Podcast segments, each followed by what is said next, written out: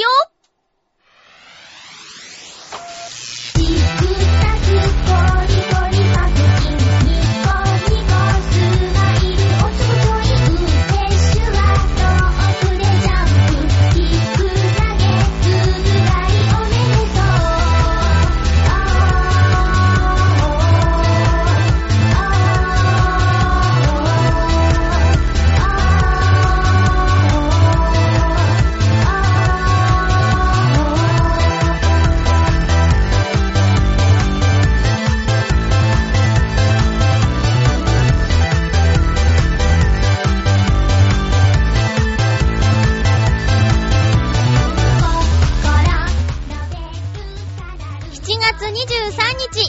のハッピーメーカー。この番組は、ハッピーな時間を一緒に過ごしましょうというコンセプトのもと、ちょあへよ .com のサポートでお届けしております。私この1週間、もう皆さんの夏休み分楽しんじゃった、みたいな感じで、いろんなところに行ったり、いろんな人と会ったりしてきました。そんなお話もしながら今日も1時間、よろしくお願いします。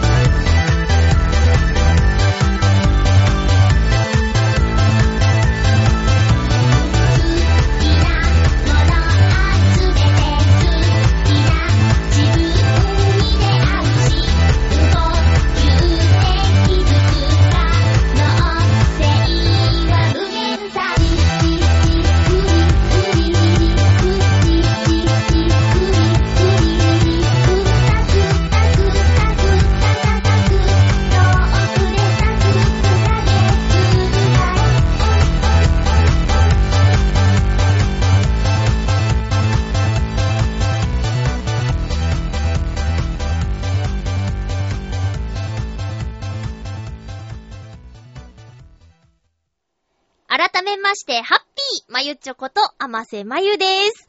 先週私、ちょっと寂しい思いをしたんですが、この方からメールが届いていなくてね。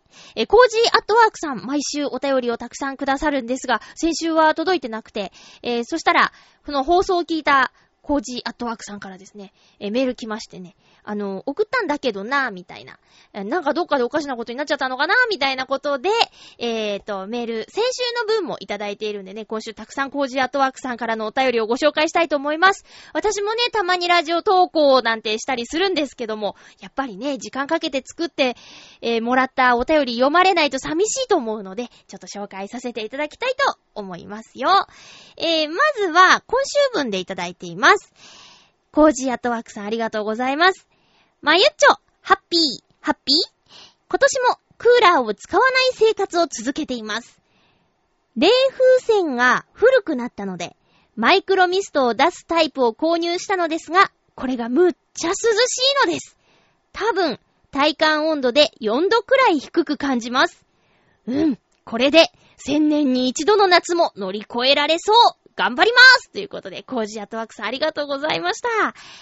まあね、あの、休みの日は外に出て、撮影とか、自転車を漕いでどこかへ出かけたりしているコージアートワークさんなんでね、あの、家の中でクーラー生活をすると、外で耐えられない体になってしまうかもしれないということで、えー、ということでっていうのは今私が勝手に 思ったんですけど、いや、自分がそうだからね、自分はあの、夜勤の仕事の時は本当に暑い中やっているので、あまり家の中が快適すぎても、あの、落差でバテてしまうんじゃないかななんてね、思っているんですよ。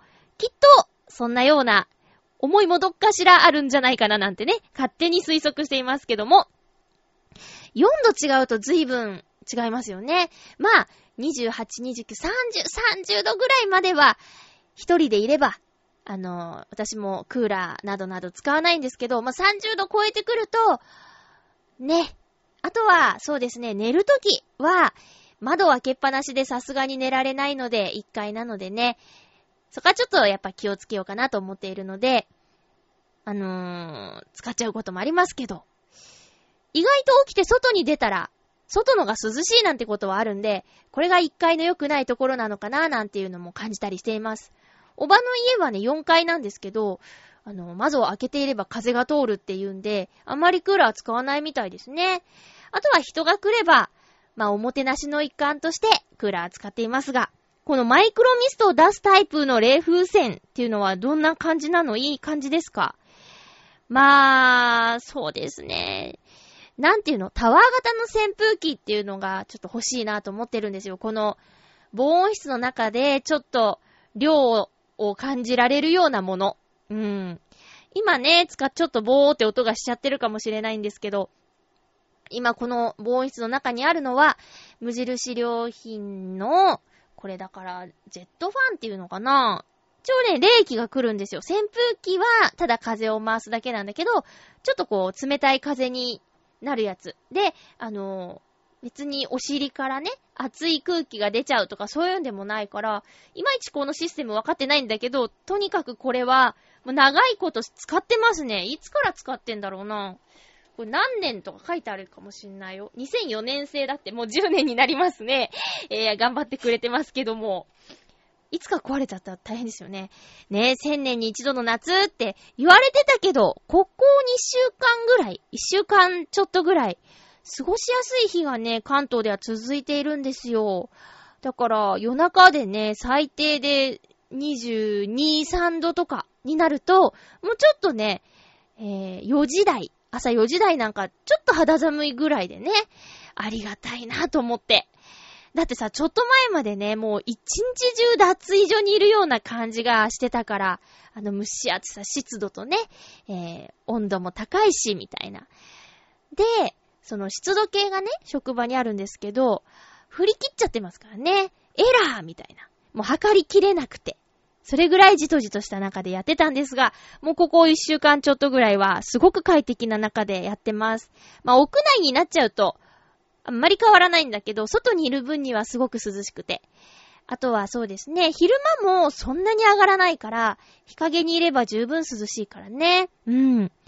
頑張ってこの夏乗り切りましょうね。また戻ってくるんでしょ？どうせ戻ってくるんでしょ？そりゃそうですよね。このまま秋なんてことはないし、それはそれで農作物に影響あっちゃいますもんね。コージアットワークさんありがとうございます。私そう、冒頭でもお話ししたんですけど、この一週間は本当に遊びまくりでした。えー、まずはそうですね、いろいろと喋りたいことあるんですけど、えっ、ー、とね、えー、カラオケに職場のお兄さんたちと行ってきましたよ。えー、上は45歳。で、もう一人40歳かなで、もう一人、あのー、60近いおじちゃんと私の4人で行く予定だったんですけど、ちょっとそのおじちゃんがですね、体調崩しちゃって、急遽来れなくなっちゃって、結局その、40代の男性2人と私の3人で行ってきました。で、そもそもこのカラオケの企画を言い出したのは、その45歳の男性、K さんとしましょうかね。K さんがやろうって、えー、言い出したんですよ。でね、えー、K さんと S さんがね、あのー、休憩の時間に音楽聴いてて、何聴いてるんですかって話して、俺もそれ好きですみたいな感じで盛り上がったんだって。したらもう歌いに行こうぜってなって、姉さんも来るかいみたいな感じで誘ってもらったんだけど、その聴いていた曲っていうのがね、あのー、80、いや、70、70年代のアニメ、ソングですね。えー、だからなんていうのかな水木一郎さん？し、な、合ってる？兄貴と呼ばれている人とか、そういう、もう、いわゆる熱い歌ばっかり聞いてんだって。で、カラオケ行って、もうその、60近いおじちゃんは演歌専門なんですよ。でも歌うのが大好きで。で、いつか浦安のお祭りに来た時も、あの、私が誘ったんですけど、帰りに奥さんとカラオケ大会に出て帰っちゃうぐらい歌が好きな方なんでね、え4人で行こうって言ってたんですけど、その演歌のおじちゃんがいなくなってしまったので、参加できなかったので、今回はもうアニメソング祭りみたいになっちゃってね、すごかったんだけど、私は、その45歳のお兄さんが歌う歌は一切知らなくて、ちょっとリスナーさんに質問なんですけど、影スターとか、ガイキング、アストロガンガー、アルベガス、マシンマンとか、ご存知？お兄さんはね、真面目にというか、もう全、本域でね、歌ってるんですよ。だけど、なぜだか、笑っちゃうの。面白くって、歌詞とか。例えば、影スターだったら、影、影、影、ギュッギューン、影スターって言って始まるんだけど、ギュッギューンってなんだろうとか、もう私、宮迫さんのやるキャラクターしか出てこなくなっちゃってさ、ギューンとかいうやついたじゃん。ギュッギューンつって。だけどね、こういう歌がね、こうカラオケ行って盛り上がる歌っていうのが、ネタがないなって私思ったんですよ。もう3人で2時間いたんですけど、じゅんじゅんじゅんじゅん回ってくんの。じゅんじゅんじゅんじゅん。おへ、おかしいな。ぐるぐるすぐ回ってくるの、3人だとね。で、うわ、やべ、次何歌おうって悩むのよ。したら、あの、お兄さん勝手に入れてくれたりしてね、これ歌えるとか言って入れてくれたりして助かったんだけど、でも、せっかくね、みんなでカラオケ行くなら、ちょっとぐらい、ね、くすっとなったり、受け狙いに走ってる時点でどうかなと思うんだけど、なんかね、すごく悔しかったんですよ。このロボットアニメの、とか特撮のね、テーマソングが面白すぎて、盛り上がっちゃって。だって、お兄さんの歌聞きたくなっちゃうもん。あのー、曲選びとかしてる場合じゃないじゃんっていうぐらい、楽しくて聞き入っちゃって、で、知らないけど、聞けるみたいなね。うん。だからそういうネタが欲しいなと思って私ちょっと考えたんですけど、あの、アマちゃん見てるんですけどね。こう、朝の、朝ドラですか。朝ドラ、アマちゃんっていうのをね。そしたらね、あの、天野明ちゃんっていう子が主人公で、まあ、現在いる子なんだけど、そのお母さん、天野春子さんは、アイドルを目指していましたという設定なんですね。で、80年代ちょうど80年代にアイドルを目指していたっていう設定で、割とその80年代アイドル系の歌が流れたりとかするんですよ。で、今度ね、コンピレーションアルバムっていうのかな、その実際の歌で人気曲を集めた CD が発売されるっていうのをウェブのニュースで見て、で、曲目リストを見て、ちょっとね、調べて聞いてみたら、クスッとなっちゃうようなアイドルソングが結構あったんですよね。例えば、イオちゃんの歌とか、なんかサビだけ聞いたことあるけど、タイトルこんなだったんだ、みたいなやつを結構見つけて、これだと思いました。だってさ、その歌を歌ったら、40代のお兄さんとか、実はね、こう、夢中になって聞いてたアイドルかもしれないじゃんっていうのもあるし、私にとっては、新鮮だし、みたいな。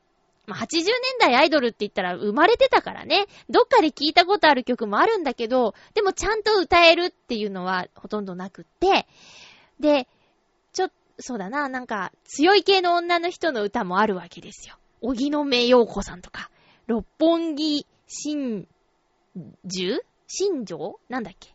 うん。で、そんなんとかあるし、あともう、キュンキュン可愛い系の歌もあるし、ちょっとこの80年代は穴場だなと思って。で、同世代で歌う人もあんまりいないしね。うん。だからそこをちょっと練習して、えー、行こうかなと思って。で、何をそんなにね、練習とか必要なんだって思うかもしれないけど、この間のその3人で行ったカラオケがすごい盛り上がっちゃったから、これ毎月やろうねってことになってて、次までにですね、レパートリー増やしとかないと、同じ曲歌ってもつまんないし、前回歌った曲はね、いまいちだったから自分の中で。うん。もっと笑わせたいと思ったからね、えー、いろいろと練習していきたいと思います。その60代の、60歳近いおじちゃんも、あの、いつも演歌ばっかでね、つまんない思いさせてるかもしれないと思って、今回はね、みんなが喜びそうな曲も練習してきたんだよって言ってたのに来られなくなっちゃって。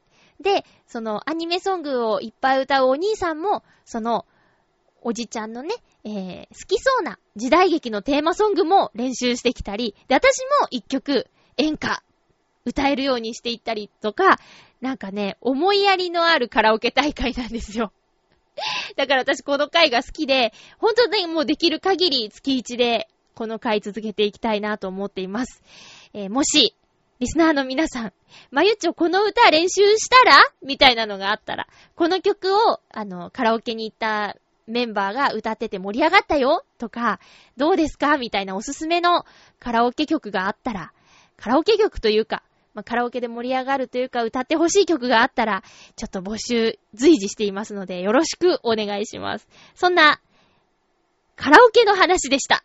まあ、最近ね、あんまり行く機会も減ってるけど、やっぱり楽しいなと思って。うん。あんまり大人数で行くのもね、まあでもそれはそれで楽しいのかな。歌う回数は少ないけど、いろんな人の歌を聴くのはすごく楽しいかなと思いますが、え皆さんも久しぶりにどうですか？カラオケ。えー、最近歌本が置いてないことに私は寂しさを感じていますけどね。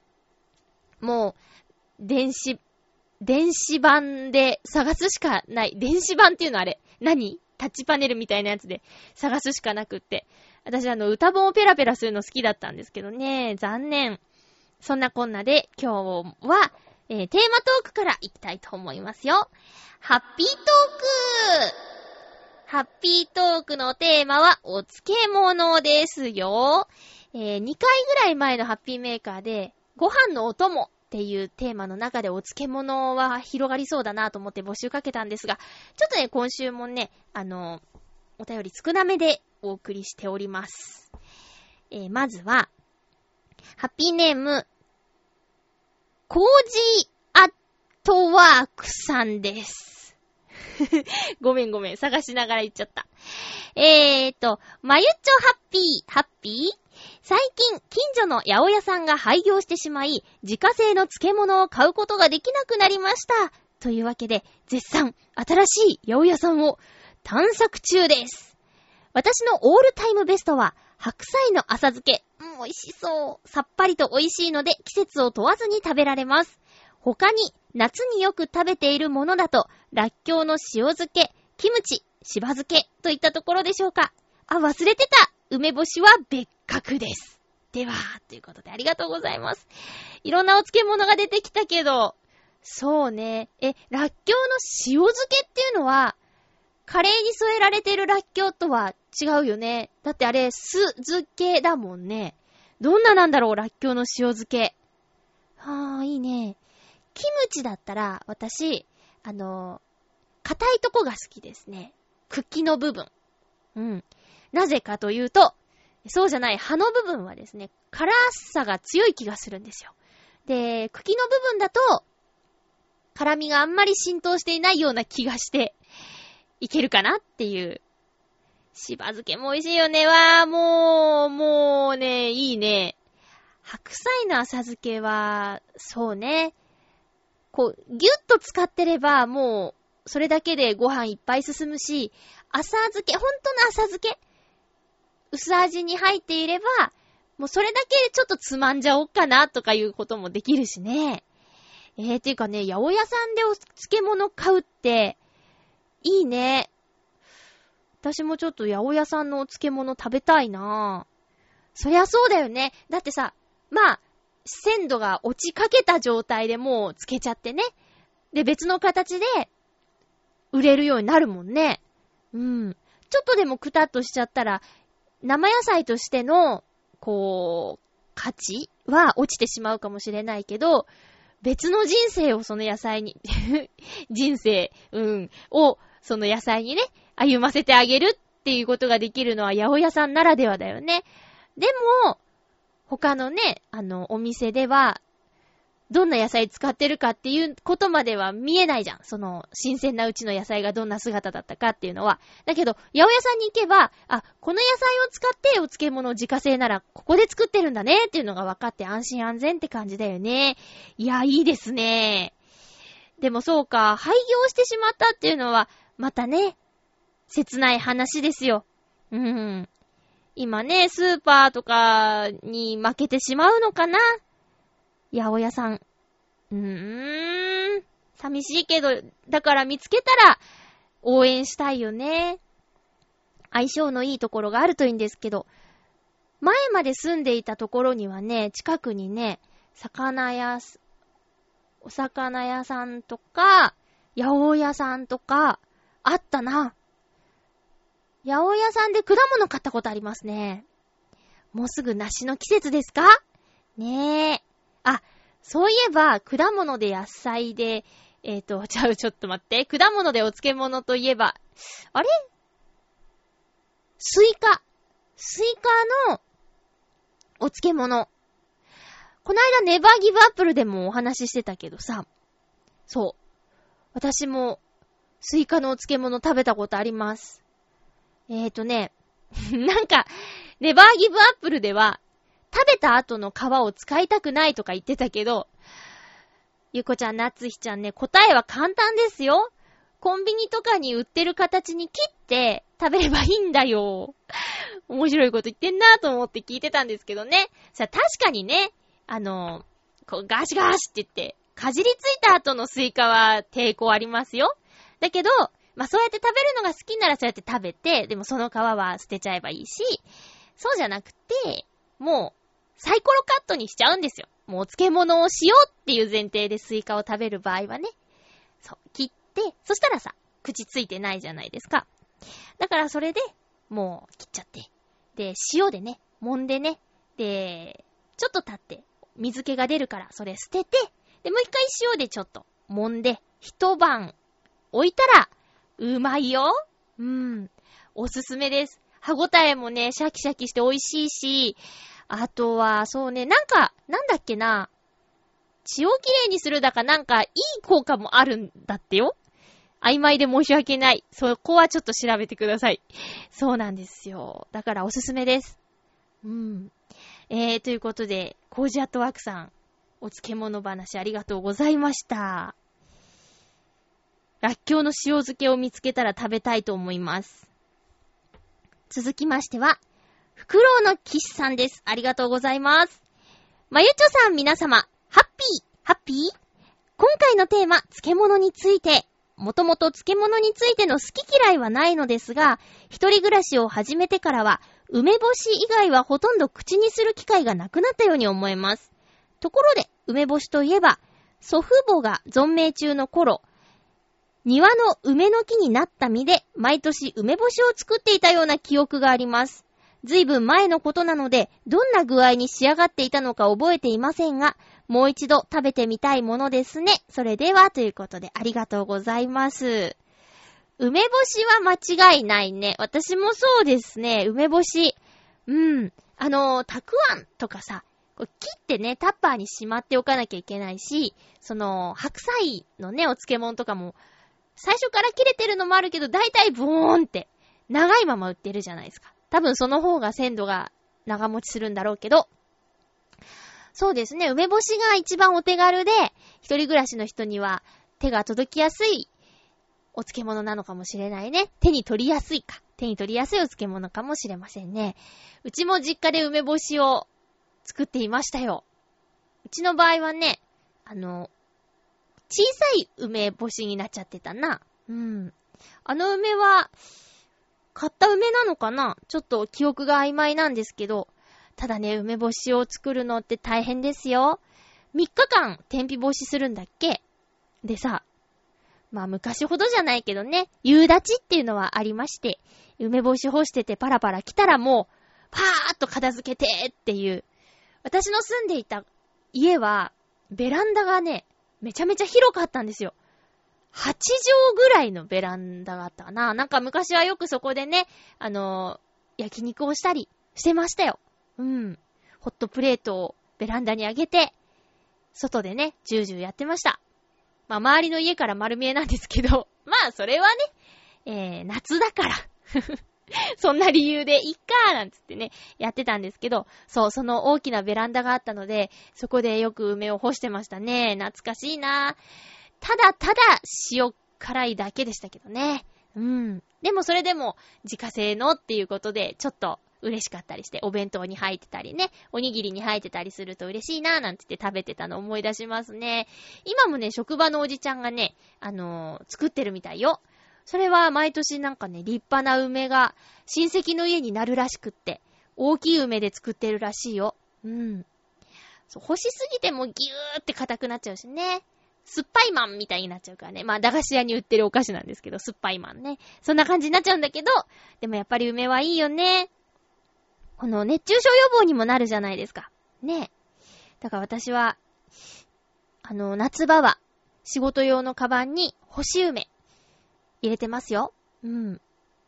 熱中症予防のタブレットとかもあるけど、まあ、あれよりも、なんだろうな、好きかな私は、干し梅の方が。うん。カリカリ梅とかもいいらしいけどね。まあ、とにかく塩分、水分取って、みたいなことらしいですよ。えー、私の好きなというか、思い出のって言った方がいいかな。実家ではね、よくね、奈良漬けっていうのを食べてました。みんな知ってますか？ちょっとね、見た目はね、色は黒っぽくて、茶色茶色、焦げ茶色っぽくて、でね、ちょっとね、お酒の味がするような気がするんですよ。で、何が好きってね、食感ですね。食感がすごくいいの。シャキシャキした感じが。ウリ使ってんのかな？うん。ウリを、その、酒かす？なんかよくわかんないけど、かす、うーん、につけて だから買ってきた時は、なんかね、いっぱいついてるんですよ。白い、というか、肌色というか、木くずを濡らしたようなやつが、その、漬物の周りにベターってついてて、それを洗って、お母さんが切ってくれて、で、タッパーに入ってて食卓に並ぶんだけど、うーん、その奈良漬け、もうしばらく食べてないなぁと思って。そしたらね、テレビ見てたら、築地にお漬物屋さんがあるらしくって、そこにね、奈良漬けがいろいろ並んでて、で、ちょっとずつ、種類というか、漬け方というか、何で漬けてるみたいなものが違うっていう風にね、紹介されていたんですよ。だから今度築地に行ったら、そのお漬物屋さんに行って奈良漬けを買いたいなーって思っています。ね私の思い出のお漬物は奈良漬けですね。えー、好きなのはやっぱり梅干しだけど。あとはなんだろう。たくあんを細切りにしたやつが嬉しい。そう、黄色いなんか、線、線みたいなやつがね、ファーってなってるやつがあると、嬉しいなぁ。きゅうりのきゅうちゃんとか、ああいうのもいいね。なんと言っても、パリパリっていう音の表現をするような歯ごたえ、食感がお漬物の嬉しいところですよ。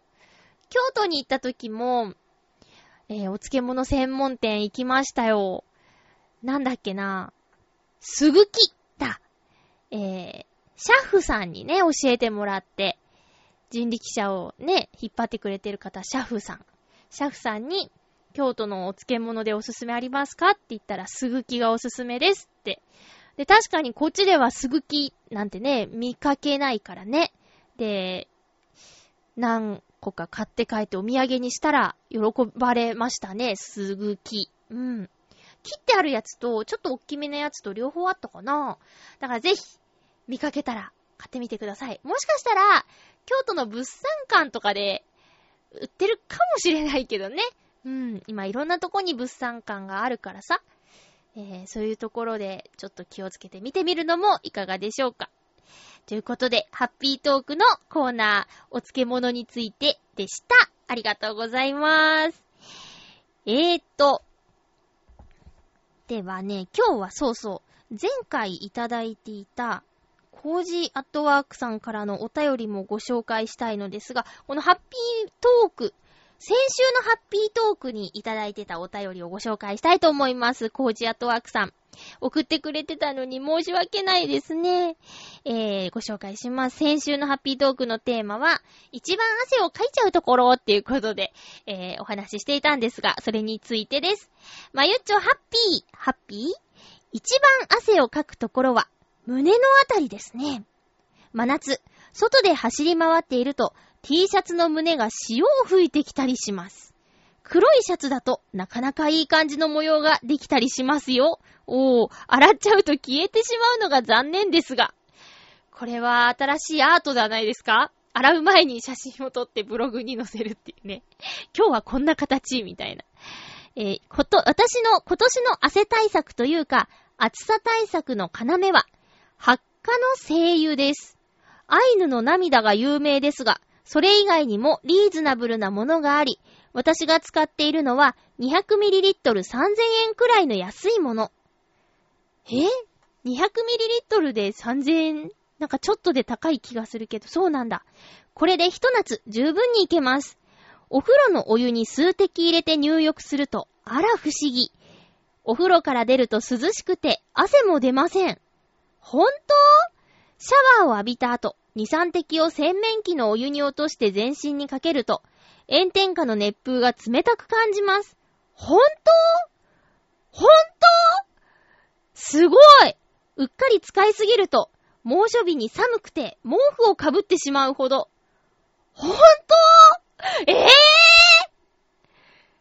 ただしこれは体温が下がっているのではなく、発火性油の成分が冷たく感じさせているだけなので、冷えて風邪をひくことはありません。効果はだいたい1、2時間くらい続きますし、自分でアルコールに溶かした精油を、アトマ、アトマイザーに入れておけば、外でシュッと一浮きして冷たい感覚を楽しめます。よかったらお試しください。では。へぇー欲しい欲しいこれ欲しいすごい、知らなかった。北海道物産展とかで、発火精油って、発火精油だったのかな？なんか、そういうの売ってたような気がするんだけど、食べ物以外はスルーしちゃうからね。あ、そうえー、ちょっと、やばい有楽町行かないと。有楽町にね、ドサンコプラザっていう北海道の物産展があるんですよ。物産館か。ねえ。ええー、ええー、いいじゃないですか。アトマイザーって、あれですか？あの、シュッ、霧吹きみたいなもんですか？ねえ、ああ、いいじゃないですか。いいね、いいね、いいね。欲しい。ありがとうございます。ちょっとびっくりしましたよ。いや、よかった。メール遅れてでも、また送ってくださってありがとうございます。はあ、これはすごい。これはすごい。ハッピーレコメンドでもよかったぐらいですね。おすすめプリッと言ったらないですね。これね。すごーい。いやありがとうございます。知らなかった。世の中にはまだまだ知らないことで、有益な情報がいっぱいありますな。ラジオやっててよかった。ラジオやっててよかったちょっと原型が遠すぎるけど、今ちょっと小田裕二さんのね、地球に生まれてよかったとかけてみたんですけど、いかがだったでしょうか？全然ダメですね。えー、コージアトワークさんありがとうございました。潮吹いちゃうほどの汗ってすごいですね。うん、職場にもあの、キャップをかぶって、掃除をすることができるんですけど、あの、支給されたものね。もう長年勤めているおじさんのキャップはちょっと白くなっちゃってますね。洗ったらどうかなと思うんですけどね。そっか。えー、今度ちょっとこう、塩アート集めてみたらどうですか？あとは、占い？この模様が出たらどうだとか。っていうね、無理やりこじつけ、ごめん、今ちょっとマイク吹いちゃった。えー、こじつけてね、えー、やってみたら面白そうですね。コーヒーのさ、飲んで、カップの底にちょっと残して、ひっくり返して、乾かして、どんな模様かみたいな占いもあるらしいじゃないですか。なんだっけな、それなんかアニメでやってたんだよね。名作劇場的なアニメで。ん？違ったかな？まあ、そんなようないろいろありますから。えー、潮吹き占いとか、ねえ黒いシャツはそりゃ目立つよね。いやー、いいこと教えてくれてありがとうございました。ハッピーレコメンドいっちゃおうかな。じゃあちょっと流れ的には。ハッピーレコメンドフリートークあと2つしたいことがあるんだけど、いけないかもしれないが、しかし、でも今日はこれをやるしかないのですよ。ハッピーレコメンド。おすすめのものをお話しするコーナーです。コーナーでは皆さんからのおすすめ情報もお待ちしていますよ。今回は私のおすすめです。8月25日、伊藤良太のアルバム発売伊藤良太くん。え、ノートノーツの相方伊藤良太くん。シンガーソングライターということでね。やってますけども。なんと、音楽制作活動10年目にして、初のアルバムを発売するということです。8月25日、発売予定。え価格未定となってますが、えー、全部で12曲入りだそうです。りょうたくんのね、ブログを見たりとか、あと、たまに更新している音楽展望というウェブラジオ聞いていれば、新曲も何曲か聞いたことあると思うんですけども、それらの曲を集めた、えー、アルバムが発売ということで、えー、お知らせしたいと思います。えっ、ー、とね、手売りというか、なんていうのかな。手、手作りするらしい。CDR で、えっ、ー、と、自分でちゃんと焼いてお届けしますということで、たくさん作るとお金もかかるし、売り切らないと次作れなくなっちゃうよな、みたいなことを回避するためにも、手焼きをするという話ですよ。あとは、CDR は音がいいんだって。なんかね、知らなかったんですけど、こういうことは。いや、さすがりょうたくんだなって思うんですが、マスターを工場に渡し、スタンパーを作り、プレスする過程では、どうしても音の変化が起こってしまいます。また工場によっても音質が左右されてしまいます。マスターから直接音を CDR に刻みつけることにより、制作者側が聞いている一番近い音を聞き手に届けることができますということで、CDR に直接焼くらしいですよ。こだわりですね。ということで、そんな中、えー、っとね、りょうたくん、いろいろと、忙しい中で CD 制作やるということなんですが、あのー、初音ミクを使って、もう曲いろいろやっていますよ。すごい可愛い曲が満載なんですけど、その作品集も、おいおい発売する予定。そして、りょうたくんがライブで歌っていたような、昔から歌っている曲もピアノでアレンジして CD にする予定。そして、ノートンノーツの曲も録音しちゃうよということで これも、まあね、こんだけいろいろやりたいことがあるりょうたくんだからいつになるかわかんないけど、でも、やる気になってくれています。ええ、彼はやる気になっていますよ。だから、まあ、そうですね。ライブに来てくれていたリスナーの皆さんはもちろんのこと、ライブをやっていた時にまゆちゃんのことなんぞ知らんかったぞという人や、えー、遠くに住んでてライブ行けなかったよという方にもですね、ノートノーツの曲を綺麗な形でお届けできる日が刻々と迫っております。まだ、あの、全然作ってないんですけどね。えただカラオケ、田舎暮らしのプロポーズだけもらったかな。うん。まあね、あの、ちょっと前にさ、梅太郎スとノートノーツの曲をね、作ろうっていう話もあったんですけど、梅太郎ス多忙のため流れてしまいまして。まあ、審査意があったりもしたことも影響してるんですけど、ちょっとね、もろもろ、あの、うまく噛み合わなくって、えー、カラオケだけ作ってもらって、あの、仮のカラオケか。だけ作ってもらって、その曲は今私がお世話になっている制作会社さんに、あの、自由に使ってもらっていいということでやっているのですが、まあ、りょうたくんは作曲した本人なので、より、よりより、より気合を入れたカラオケを作ってくれると思います。そして、この CDR できっとね、発売する予定なので、きっといい音でお届けできると思いますよ。まあ、今の段階でノートンノーツの CD1 枚出ています。えー、ハッピーメーカーっていう曲と、頑張れという曲の2曲入ったノートンノーツの CD もあります。まだあります。まだありますので、えー、欲しいという方は CD 欲しいというメールを曲宛てにください。そして住所とかね、送り先書いて送ってください。えー、お金の振り込み方法などなど、えー、返信したいと思いますのでよろしくお願いします。ということで、伊藤良太くんのアルバム制作、そして今後の予定のお話をさせていただきました。楽しみですね。何年か待たせることになると思いますよ。その時まで私がラジオを続けているといいですね。だって、お知らせする場がなくなっちゃうじゃないですか。ねえ。えー、っと、期待して待っててください。言っちゃったよ、りょうたくん。言っちゃったわんね。よろしく頼むぜ。ということで、ハッピーレコメンドのコーナーでございました。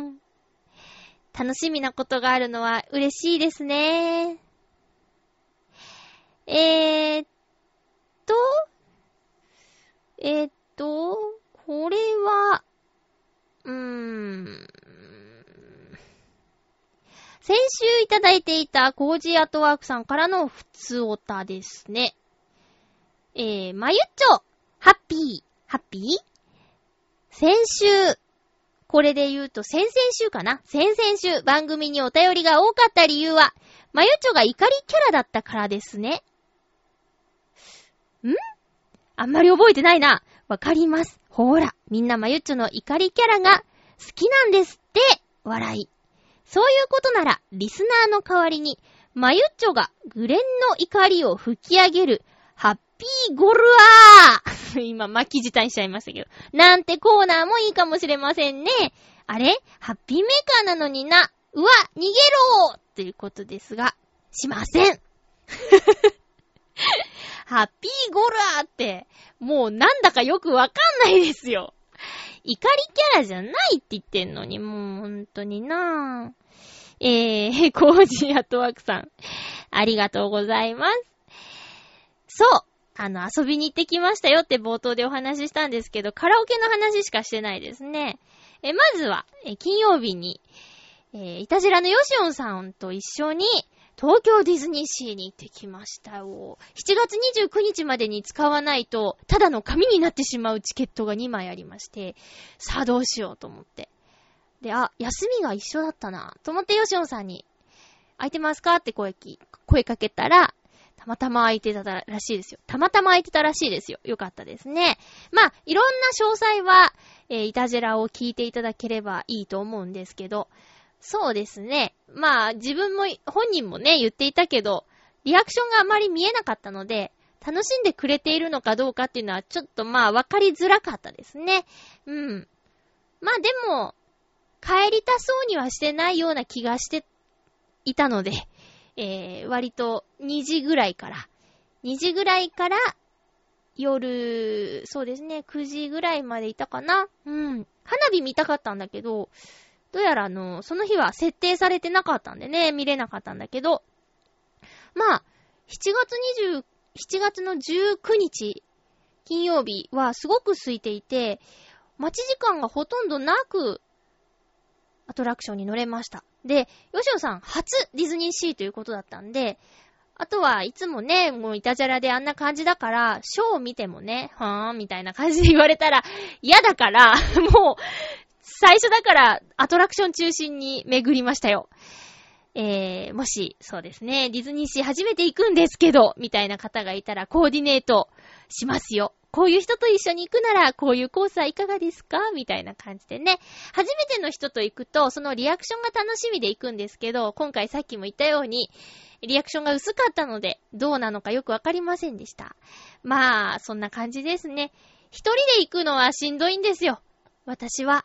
今ね、一人で行くディズニーランドとかディズニーシーとか流行ってるみたいですけど、カメラ持って、ぬいぐるみをね、抱っこしてっていう。で、結構綺麗な若いお姉さんが一人で行ってたりするんだよね。うん。私は、そうだなぁ。ちょっと寂しくて、それはできないかったんですよ。だから2枚あったから、ディズニーランドに1回行って、ディズニーシーに1回行こうかなとも思ったんだけど、それも、できないぐらいに。うん。だからね、一緒に行ってもらえたのは、あ、ごめんなさい。一緒に行ってもらえたのはすごく感謝していますよ。ね。短い時間だったけど、あのー、もうほんと満喫って感じでした。ほとんどのアトラクション行っちゃったしね。うん。まあもちろん、タワーオブテラーと、えー、センターオブジアースと、レイジングスピリッツは覗きますけどね。うん。それはもう他の人と行っていただくということで、えー、です。あとはですね、その翌日、7月20日の土曜日がもう、これは楽しかったですよ。えっ、ー、と、ハッピーメーカーでもちょっと前にお話ししたんですけど、職場のね、仲間とドライブに行く計画がある。楽しみだ。でも、メンツが、みんな20代前半である。私は参加していいのだろうか？っていう話だったんだけど、まあ、下は20歳、上は24か。で、さらに上に34というね、ドーンみたいな。そんなメンバー4人で行ってきました。で、そもそもね、えー、私が車を持っている殿方とお付き合いしたことがないっていうところから、あの、車でしか行けないところに行ってみたいんだよねって職場で休憩時間に行ってたら、えみんなで行くみたいな話になんとなくなっていて、で、そんな中私が移動することになっちゃって、いつかいつかって言ってたらね、きっと行かないから、もうビシッといつ行こうって決めましょうよって言ってくれて、その若い子が。うん。で、決まったことなんだけど、いやー、楽しかったですね。4人の中で、1人だけ夜勤明けの男の子がいたんだけど、まあ、そうですね。彼も頑張ってくれて、一日中一緒にいましたね。解散したのは8時ぐらいかな？うん。で、朝はね、8時に待ち合わせですよ。もう12時間一緒にいたってことになりますね。8時に待ち合わせて、えー、っと、千葉側からアクアラインに乗って、海ホタルに行って、神奈川に抜けて、八景島シーパラダイスに行って、で、浦安に戻ってきました。いやー、いいね、車。楽しいね。車の中でね、割といろんな話したよ。うん。で、そうですね、あのー、アクアライン。初めてですよ。すごいの。あのー、千葉の方からアクアラインに入ると、海が見える道路が広がってるんですよ。で、海ホタルに到着して、で、海ホタルには、その、トンネルを作ったという掘削機械の歯が展示されてるんですけど、ものすごくでっかくて、あ、これを動かしてトンネル掘ったんだって言って感動するしね。もうぐるーっと周りには海に囲まれてて、風も気持ちいいし、お土産屋さんもいっぱいだし、千葉名産のピーナッツソフトクリームとか食べちゃったり、あと海鮮とか美味しいしね、もういろいろ楽しかったよ。なぜかリラックマがこう動いてたけどね。写真撮ったりとかして。でね、海ホタルでね、何したかってね、えー、もちろん景色を楽しんだり写真撮ったりとかお土産買ったりとかしたんだけど、プリクラ撮りましたよ。20代前半の子と一緒にプリクラ撮った。最近のプリクラすごいね。まず選択肢が出てくるのが、デカめ機能を使いますか？っていう選択肢が出て、使いますを押して、で、その後、背景とか選んで、で、8パターンぐらい撮影されるんだけど、ちょっとなんとなくね、指示が来るんですよ。キュートな、キュートな笑顔を見せてねとか、あの、ワクワクハイテンションポーズみたいなとかなんか言うんですよ。あっちが。機械が。機械がプリクラさんが言うの。で、それに合わせて、わーいとか、なんか手あげたりとか、ニコーってしたりとかっていうのを8回ぐらいやると、若干息切れしたね。はぁ、はぁ、つって。でね、その後が大変なんですよ。撮影が終わったら、場所を移動してねって言われて、えーってなってね、移動したらね、そこでね、書かなきゃいけないの。なんか、背景に日付を入れるとか、なんか、メッセージ書き込むとか、あと、スタンプを押すとか、なんかいろいろデコレーションしなきゃいけなくて、で、140秒の制限時間があってね、で、やるんだけど、その二十歳の女の子と私が任されたんですよ。好きなの書いておいでよ、つって。で、そしたらね、多分4枚4枚書かなきゃいけなかったのに、私その140秒で1枚だと思って、1枚しか落書きできなかったっていうね。なんだそりゃって幼稚になっちゃったんだけど、まあでも、仕上がりは綺麗ですよ。別人です。デカめ機能を使った私の顔はちょっと気持ち悪かったです。今のこの小さいお目目がね、ちょうどいいんだなって自分をね、受容しました。自己受容ですね。これ大事。これは大事なことですよ。えー、プリクラ面白かったです。それで、えっ、ー、と、海ホタルを後にして、神奈川に抜けるんだけど、海ホタルから神奈川に行くアクアラインは、海の下をトンネルが通ってるんでね、景色はつまらないです。トンネルの中真っ暗なんで。うん。だからそうですね、ドライバー、ハンドルをずっと持っててくれた男の子は、バイク乗りだったり、あと家族でよく出かけたりするらしくて、道に詳しくて、で、運転も上手だったよ。もう全然安心して乗れてたんだけども、おすすめはやっぱ千葉から海ホタルに行くのがおすすめだって。ね。その景色の問題でね。って言ってました。うん。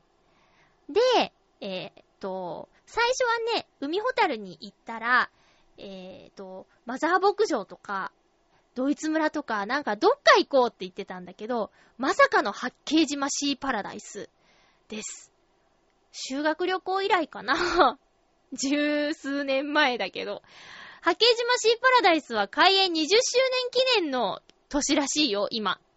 だから、いろいろとデコレーションとかされていて、賑やかですよ。すごく良かった。水族館と、あと、遊園地があって、まあ、チケットはね、あの、両方楽しめるチケットと、水族館楽しむチケットと、そのアトラクションだけ楽しむチケットとっていう3種類あるんだけど、私たちはちょっと水族館だけのチケットにしました。うん。したらさ、あそこには白イルカがいるんだね。可愛かったよ。イルカショー見ましてね、その、イルカショーって言っても、と、なんだ、セイウチとか、アシカとかも出演するんだけど、で、白イルカとバンドイルカ、バンドイルカだっけ？イルカもね、いてね。で、面白かった。なんか、お客さん巻き込んで、いろいろとやるシーンもあったりして、面白かったです。すごいなと思ったのが、その広いプール、ジンベエザメ2頭を泳いでますよ。で、そんな中でイルカがジャンプしたりするの。で、たまにこう、横切るんですよ。ジンベエザメが。ふーって。両方いっぺんに楽しめるって、贅沢じゃないですか。ジンベエザメは、チラ海水族館でね、8メートルのやつを見てたんで、まあ、それよりは、コンパクトな、半分ぐらいかな、4メートルぐらいかな、それでも大きいなと思ったから、チュラ海水族館のジンベエザメはすごいなと思った。でも成長したらそれぐらい大きくなるかもしれないしね。うん。八景島シーパラダイスは面白かったですよ。えっとね、フレアイラグーンっていう場所があって、イルカにね、触ってもいいよっていう場所なんだけど、まあ、ぐるぐるって回ってて、機嫌が良ければ近寄ってくるから、その時に触っていいですよっていうところ。で夕方だったんで疲れてたのか、あの、お客さんの遠くを、お客さんから離れたところをぐるぐると回っている、えー、白イルカちゃん。そして、イルカ、クジラ。ちっちゃいクジラもいてね、うん、触れなかったんだけど。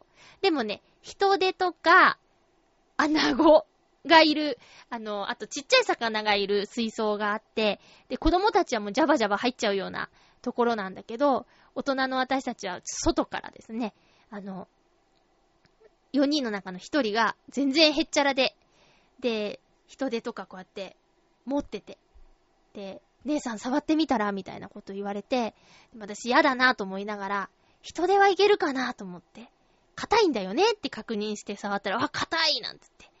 で、生子もどうだって言うから、生子はちょっとって言ったんだけど、煽られて、ツンって人差し指で触ったんだけど、後悔しましたね。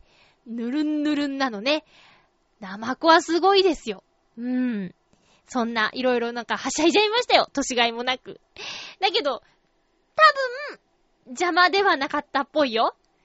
みんな気使ってたのかなそうじゃないと信じたいけど、でもまた行こうとか、今度は姉さんの家でたこ焼きパーティーしたいなとか、いいんですかね一回り以上違う子もいるのにさ、なんか嬉しいよね。